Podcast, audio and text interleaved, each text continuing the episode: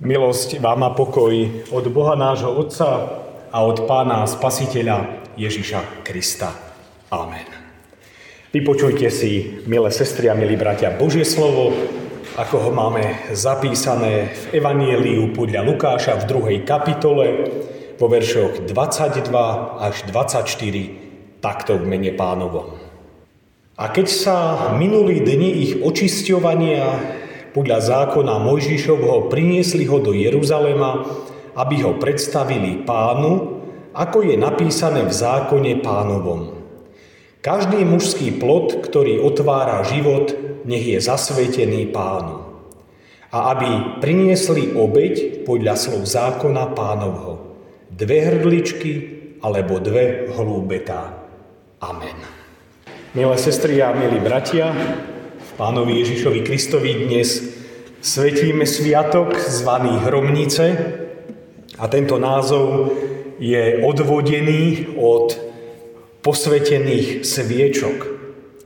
A práve s horiacimi sviecami, ktoré sa osobitne požehnávali, sa od roku 494 konával sprievod okolo kostola. A práve tento zvyk zaviedol v 5. storočí pápež Gelásius, aby ním nahradil sprievod s horiacimi sviečkami, ktorý bol súčasťou vtedy pohanskej slávnosti. A podobne to bolo kedysi aj s dňami, v ktorých slávime Vianoce. Napríklad na tento termín 25. decembra pripadal pohanský sviatok zrodenia neprebožiteľného slnka, a v kresťanskej cirkvi mal tento sviatok úplne iný obsah. Slnkom spravodlivosti a svetlom sveta bol pre veriacich kresťanov Kristus Pán. A Pán Ježiš to vo 8. kapitole Janovo Evanielia hovorí, alebo teda o sebe hovorí, tie slova Ja som svetlo sveta. Hrobnice teda nahradili pôvodne pohanskú slávnosť.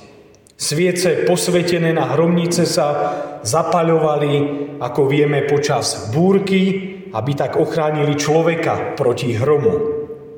Napríklad aj babička v knihe Boženy Nemcovej počas búrky zapaľovala sviečku, tzv. hromničku. A zvykom bolo aj dávať tieto sviece do ruky zomierajúcim ľuďom, lebo táto práve svieca symbolizovala pána Ježiša Krista, o ktorom už starúčky Simeon svedčil slovami, lebo moje oči videli tvoje spasenie, ktoré si pripravil pred tvárou všetkých ľudí, ako svetlo, ktoré sa zjaví pohanom a osláví tvoj ľud izraelský. A v našej cirkvi o hromniciach hovoríme ako o sviatku predstavenia pána Ježiša. Poďme sa však spoločne pozrieť na to, čo je jeho posolstvom. Podľa starozmluvných predpisov boli všetci prvorodení izraelskí chlapci zasvetení hospodinovi. Tak mal Boží ľud Izrael vzdať Bohu vďaku za to, že jeho prvorodených hospodin ušetril, keď pobil všetkých prvorodených v Egypte. Prvorodení Izraelci zostali nažive, hoci neboli menej hriešní ako egyptiania vtedy, a teda aj pre nich platil trest smrti. A keďže boli izraelskí chlapci tohto trestu ušetrení, mali si neustále akoby pripomínať, že sa tak nestalo kvôli ich zásluhám, ale že to bolo slobodné rozhodnutie Božej milosti. Iba pre túto milosť, pre nič iné sa Izrael stal Božím vyvoleným národom. Preto mali Izraelci zasvetiť hospodinovi všetkých prvorodených a prostredníctvom nich aj celý národ. A toto zasvetenie bolo nazvané predstavením a znamenalo, že prvorodených muž, mužských potomkov odovzdali hospodinovi do služby v chráme. Povinnej služby v chráme boli ale prvorodení zbavení tým, že hospodin namiesto nich prijal iba jeden kmeň z Izraela, to bol kmeň Lévy, práve ako náhradu a oni vykonávali na miesto prvorodených chrámovú službu. Čítame o tom presne v 4. knihe Mojžišovej 3. kapitole. Avšak preto, aby v srdci národa izraelského zostalo vedomie, že hospodinovi patrí všetko prvorodené, tak ustanovil hospodin za každého prvorodeného tzv. výkupné.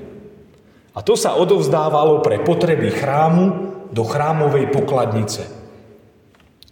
Môžeme si všimnúť, že už vtedy sa riešila otázka financií na potreby chrámu. A výška poplatku nebola malá. Remeselníci ako Ježišov pestún Jozef práve aby mohol tento poplatok zaplatiť, musel pracovať 40 dní. Aj takto hmotne mali Izraelci pocítiť, že Pán Boh má v našom živote právo na to najlepšie. Nezaškodí nám si to pripomínať. Napríklad, keď si budeme chcieť nechať modlitbu alebo čítanie Božího slova na záver dňa, keď sa už nieraz nedokážeme sústrediť, tak je dobre práve vtedy uvedomiť si, že Pánu Bohu patrí vždy to najlepšie. On od nás nečaká povrchnosť, či odbavenie nejakej svojej náboženskej povinnosti, ale Pánu Bohu patrí to najlepšie. A tak radi najmä počas choroby alebo rôznych životných zápasoch si prisvojujeme Božie zasľúbenia o Božej ochrane a pomoci a je to správne, lebo postoj Márie a Jozefa, ako o tom čítame, vykonali, ako je napísané v zákone pánovom. Nás však nabáda pridržať sa verne nielen Božích zasľúbení, ale s rovnakou vernosťou plniť aj Božie požiadavky. Požiadavka dať Bohu to najlepšie. Milovať Pána Boha celým srdcom, zo všetkých síl je najväčším prikázaním. Inak nám hospodin nebude Bohom, ale iba niekým vedľajším, kto je reálne v stupnici našich hodnot na inom, než na prvom mieste. Dávať Bohu prvé miesto nie je ľahké. Ani náš biblický text to nezakrýva. Veď pieseň z Božného Simeona je na najvyš realistická. Spája sa v tom Simeonovom chválospeve, ak by ste si tie ďalšie verše 2. kapitoly Lukášovho Evanielia čítali, tak si všimneme, že sa tam spája sláva, to príjemné a to bolestivé kríž. Nie je to len o nejakom emočnom prežívaní radosti, ale toto rozhodnutie so sebou prináša aj určité napätie, ktorý práve s postojom vlastnej odanosti hospodinovi súvisí.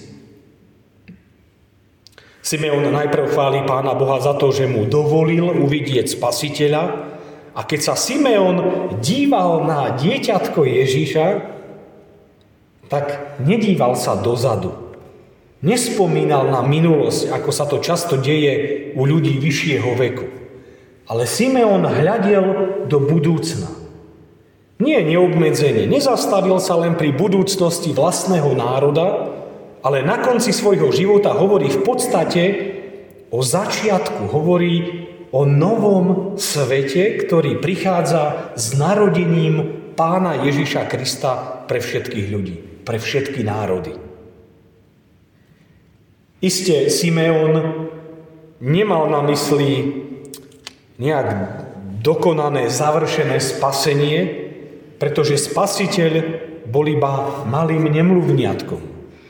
Ale videl však Ježiša ako nástroj Boží, nástroj spásy a bez pochybovania veril, že Boh spasenie aj dokoná, že je to v jeho pláne. A tak, sestri a bratia, nás Simeon učí nezastať pri tom, čo vidíme. Jeho pieseň aj nás pozýva hľadieť dopredu. Hodnotiť naše prítomné veci tak povediac od konca pod tým zorným uhlom väčšnosti toho, čo nás očakáva. A aj ako veriaci ľudia potrebujeme žiť práve s pohľadom dopredu. V tom je sila, v tom je nádej a v tom je aj potešenie. Simeon však neuletel kam si preč z toho reálneho sveta a svedčí o tom jeho varovanie Márii, že pred konečnou slávou Izraela, to je tá sláva, to príjemné, čo sme už povedali, prídu ešte ťažké chvíle pred Izrael, to je kríž. Pre Ježiša, ale aj pre samú Máriu. Keby sme boli osobnými svetkami Simeonovej piesne, a asi by sme sa poriadne čudovali nad týmito jeho vyrieknutými slovami, kto kedy totiž hovoril mladej matke také temné a trpké slova dušu ti prenikne meč. A to iba 40 dní po narodení dieťaťa. Áno, Máríno vnútro prenikne meč lebo jej syn bude rozhraním. Na ňom sa budú ľudia rozdeľovať. Kto začuje Ježišovo meno, kto spozná jeho život, jeho učenie, jeho dielo, tak bude musieť k nemu zaujať osobný postoj. A to je postoj, sestri a bratia, bez akéhokoľvek kompromisu. Buď Krista príjmem, alebo Krista odmietnem. Dať Bohu to najlepšie. To je posolstvo dnešného sviatku. Dať Bohu to najlepšie, dať seba samého, to najlepšie, čo mám. A viete prečo? Pretože Boh aj nám dáva to najlepšie. Dáva svojho syna pre naše spasenie. A nie je skutočná, ale skôr vypočítava viera človeka, ktorý sa k Pánu Bohu utieka iba vtedy, keď je mu ťažko. A zda možno pred operáciou alebo inými problémami či konfliktami a inokedy mu Pán Boh zostáva veľmi ďaleký. Práve hromnice, sviatok predstavenia pána Ježiša Krista hovorí o tom, že v Ježišovej prítomnosti sa stanú zjavnými aj najskrytejšie ľudské postoje, aj tie najtajnejšie zmýšľania ľudských srdc. Tu sa v podstate ukazuje skutočný rozmer našej viery v Neho ako pána a spasiteľa. Zopakujem, že vo vzťahu k Bohu, vo vzťahu k Jeho synovi nie sú možné kompromisy. Pozrieme sa napríklad na Piláta, ktorý chcel nečestný kompromis a ukázal sa napokon ako slabok. Judáš sa tváril ako zástanca chudobných a odhalil sa ako chamtivec a zradca. Nikodem, židovský popredný učenec, sa k pánovi priblížil v noci, plný zo strachu ľudí obáv, aby ho s Ježišom nikdy nevidel. No napokon sa k nemu statočne prihlásil, ľudsky videné, v najmenej vhodnej a nebezpečnej chvíli, keď sa zdalo, že Ježiš definitívne prehral. Práve vtedy Nikodém ako muž nepokryteckej viery, človek nového srdca, neváhal prejaviť poslednú úctu Ježišovi a dal pochovať jeho telo. V stretnutí s Ježišom Peter v pokore zaplače a Judáš sa zničí. A kto si povedal, že v stretnutí s Ježišom sa ukáže, z akej látky vlastne tkáme svoj život. Mnohí sa pri stretnutí s pánom stanú najšťastnejšími ľuďmi. Iní mu budú odporovať a zostanú v nešťastí a v záhube. A tak napokon Sviatok hromníc teda vraví, že sa zjaví zmýšľanie mnohých srdc. A z tejto skutočnosti pre nás vyplýva otázka, aký je môj, aký je tvoj postoj k Ježišovi. Akými sa javíme pred Ježišom. Sme aj pred ním takí, akými sa javíme v očiach druhých ľudí? A tak nie ľudové sprievody so sviečkami, ani na to, že na hromnice je o hodinu více, ale pravdivé zodpovedanie si uvedených otázok je to najrozhodujúcejšie, ak chceme prijať požehnanie tohto dnešného sviatku. Pán nech udeli svojho ducha, aby sme vedeli aj my dnes zaujať správny postoj k pánovi Ježišovi Kristovi. A prajem nám, nech je to taký postoj, ktorý nám nebude na odsúdenie, ale na veľké požehnanie. Aby sme v Kristovi aj my videli to skutočné svetlo sveta, ktoré zachraňuje. Amen. Modlíme sa. Pane Ježišu Kriste, s úctou a bázňou vnímame aj život tvojich rodičov, Márie a Jozefa, ktorí sprevádzali značnú časť tvojho života na tejto zemi. Aj to, že si bol v dobrom rodinnom prostredí, tebe ako pravému človeku a pravému Bohu, pomáhali v tom, aby si sa na tejto zemi pripravoval k tvojej svetej službe ľuďom, službe spásy pre nás. A tak ako kedysi Simeon mohol v tebe rozpoznať to vzácne svetlo spásy pre svoj život, tak smeli teba poznávať aj mnohí, ktorí okolo teba boli a ktorí pri tebe žili. A túto skúsenosť máme aj my, ktorí teba síce už telesne nevidíme, ale vnímame ťa svojou vierou v našich srdciach. Chceme ťa prosiť, aby si nám dával vnímať to, ako zodpovednosť na tejto zemi máme, akého poverenia sa nám dostalo už v dene nášho krstu, čomu si nás povolal, aby sme žili posveteným životom na tejto zemi. A niekedy máme k nemu bližšie a niekedy sme od teba ďalej, ale veríme, že je moci tvojho ducha, aby sme sa k nemu priblížili a žili podľa tvojej vôle. A tak napokon aj my ťa chceme so Simeonom dvíhať nad svoje hlavy, ktorí vnímajú slávu Tvojho mena a vyznávajú, že naše oči videli Tvoje spasenie. S touto pravdou chceme aj dnes odchádzať z Tvojho chrámu. A nech sa učíme byť vernými Tebe, nech naše srdce naplňa túžba po Tvojom chráme a po Tvojom slove, ktoré nám v ňom zaznieva. Amen. Oče náš, ktorý si v nebesiach, posveď sa meno Tvoje, príď kráľovstvo Tvoje. Buď vôľa Tvoja, ako v nebi, tak i na zemi.